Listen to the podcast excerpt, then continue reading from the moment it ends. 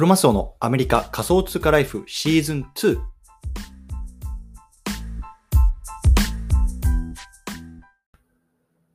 皆さんおはようございます。アメリカ西海岸在住のクロマスオです。今日は2月の9日水曜日ですね。皆さんいかがお過ごしでしょうか？今日も早速聞くだけアメリカ仮想通貨ライフやっていきたいと思います。よろしくお願いいたします。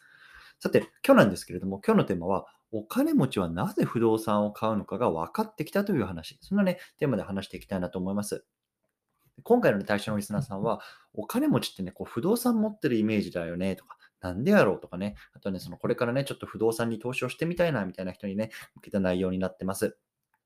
でね、僕自身はね、こう2021年、まあ、昨年ですけれども、まあ、こう自分でね、起業して新たな法人を作りました。でね、こう2022年にはね、こう不動産投資にも挑戦したいなと思っていて、まあ、先日ね、あの2社目を作って、こうそろそろね、こう1件目を買おう、あの、通わるっていうようなところなんですけども、ま、そんな僕がね、こう、この1年、こう不動産についてこういろいろ調べたりとかね、こう見たり聞いたりした中でね、なんでね、このお金持ちっていうのはこう不動産を買ってるんだろうっていうのがね、こうだんだん分かってきた、ぼんやり分かってきたよっていうところをね、まあ、少し話していきたいなと思いますのでね、興味がある方はぜひ聞いてみてください。はい。ということでね、早速、あの、結論なんですけれども、まずね、この不動産っていうのは非常にこう税制面での優遇が手厚いよっていうところ。で、あと二つ目、こう、お金がね、こう入ってくるんだけれども、税金は払わなくていいみたいなね、まあもうなんか、わけわかんない状態なんですよね。それがね、やっぱりこのお金持ちをどんどんどんどんこう、お金持ちにしていくのかなっていうようなところをね、まあ今最近本当にすごく感じているので、まあ、そのあたりの話をしたいなと思います。今回の話は、まあ、くまでね、こうアメリカでのあの話なので、もしね、こう日本とか他の国はね、あのどうなってるんだろうっていうのはね、あのまたそこは別に調べていただければなと思いますので、ぜひそのあたりはちょっと注意しておいてくださいというところでね、まあ、この番組ではボーダーレスに食っていくっていうのをテーマにアメリカから毎日配信しています。ビジネスや投資を通じて国境にとらわれずにお金を稼ぎ生活していきたい方に向けて、一日一つ Tips やノウハウをお届けしています。交通貨や NFT、メタバースを中心に株式投資や不動産投資、副業などについても語っていきますので、興味がある方はぜひ登録をしてみてください。よろしくお願いいたします。はい。ということでね、早速本題入っていきたいと思うんですけれども、今日ね、このテーマを取り上げてみた背景なんですよね。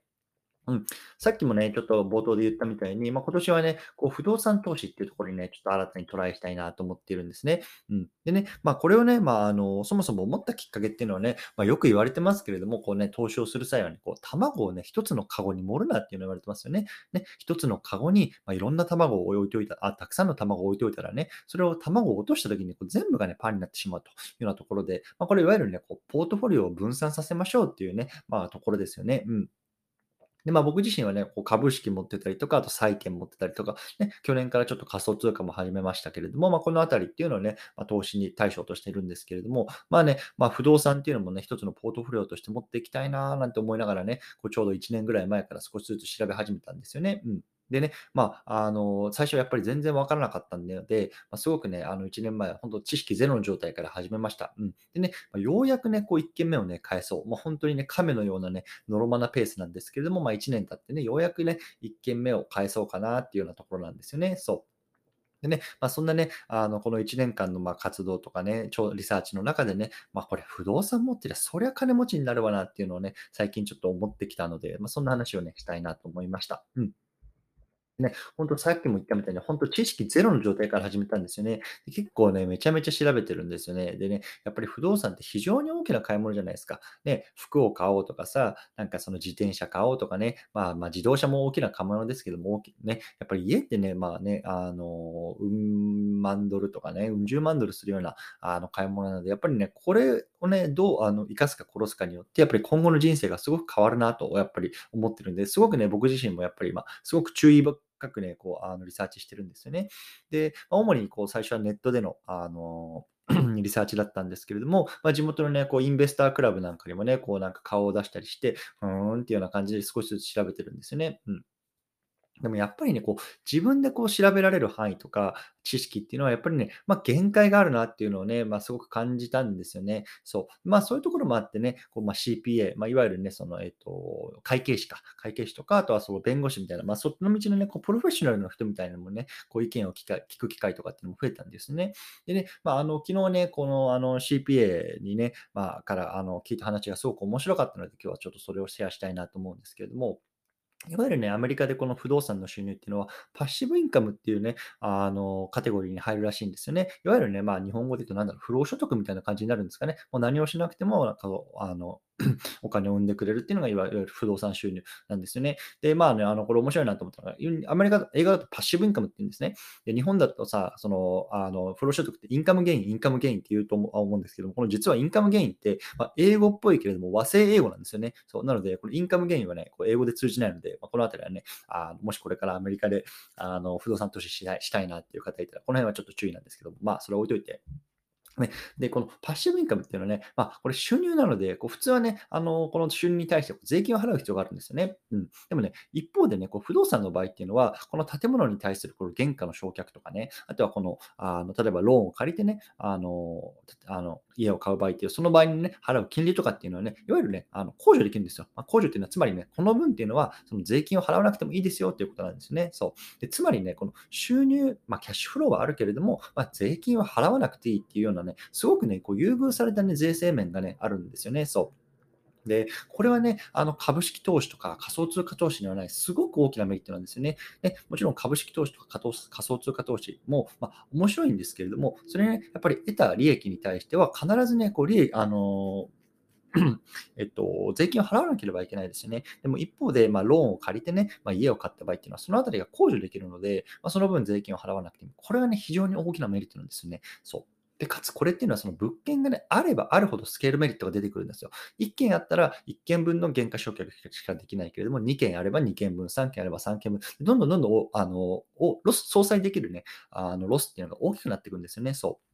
なのでね、まあ、このあたりがね、あの、非常に面白いなと思ってます。うん。でね、あの、やっぱりお金持ちとかっていうのは、やっぱりこういうふうにしてね、すごくなんだろう、自分の払わなくてもいいね、税金っていうのを、まあ、あの、すごくね、こう、合法的にマネージメントしてるんだなっていうところをね、最近すごく感じるんですよね。もちろんね、あの、ね、脱税は違法ですけれども、ね、こういうふうにきちんとこうマネージメントすることによって払わない、払わなくてもいい税金っていうのを払わないようにする。それによってね、こう自分のね、まあ、キャッシュフローっていうのがどんどんどんどん大きくなっていく。で、それによって新しいね、まあ、資産っていうのをどんどん買っていける。まあ、これがね、多分お金持ちがやってることなんだなっていうのは、本当にね、最近思ってきました。うん。そう。でね、まあ、このようなね、昨日の話を聞いて、まあね、こうあの何をね、僕が得たかっていうところをね、まあ、最後ちょっと話していきたいと思うんですけれども、やっぱりね、このあたりの情報っていうのは、まあ、本当に、まあ、一般人僕だとね、やっぱり絶対知り得なかったことなんですよね。で、これはやっぱりこう自分で行動して、こう情報を取りに行かないと絶対に分からなかったことなんですよね。で、まあ、僕自身はね、こうサラリーマン家庭で生まれて、まあね、あの、両親がね、こう働いてくれて、まあ、それでね、僕を学校に行かしてくれて、食わしてくれて、で、兄弟もいてっていうような家庭で生まれて、その給料、会社からの給料で生きていくっていうのがね、まあ、普通だとね、思っていたんですよね。でもやっぱりね、あの、そういうインベスタークラブとかに行って、まあ、そういうようなところのでね、新しい世界で人と会うと、全然ね、その自分と違う、まあ、生い立ちとか生き方をしてる人たちに会うわけですよ。うん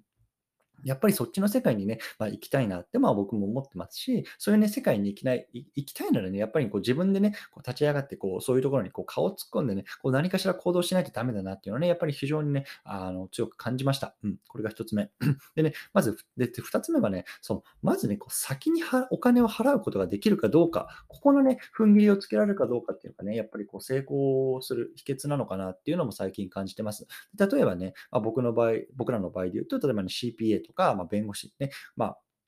あのこういう方々にま先にお金を払ってね、情報をいただくわけですよね。でもちろんね、今ね、不動産収入ないわけですし、まあ、変な話、これ赤字なわけじゃないですか。でもね、ここはやっぱりね、先にお金を払ってでも、こういうプロのアドバイスをね、こう聞くべきだなって最近本当に思います。やっぱりね、こう知らないことがたくさんあるし、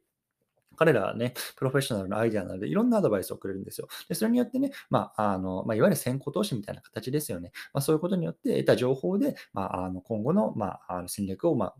うん、最適化できるっていうようなあのところだと思うので、まあ、ここをね、まあ、踏ん切りつけられるかどうかっていうのがね、まあ、成功にあの成功する人たちの秘訣なのかなっていうのをね、まあ、最近感じてますというような話でございました。はい。でね、最後ちょっとまとめていきたいと思うんですけども、今日はね、お金持ちはなぜ不動産を買うのかが分かってきたという話、こんなね、テーマで話してきました。ね、一つ目、税制面がすごくね、あの手厚い優遇が受けられます。ね、で、二つ目、ね、このお金が入ってくるんだけど、この税金を払わなくていいみたいなこう状態があるので、まあ、それがね、やっぱり大きく大き大きくなれば大きくなるほどね、こうスケールメリットが出てくるんだなっていうのがね、まあ、本当に改めてね、まあ、最近分かってきたっていう感じですね。うん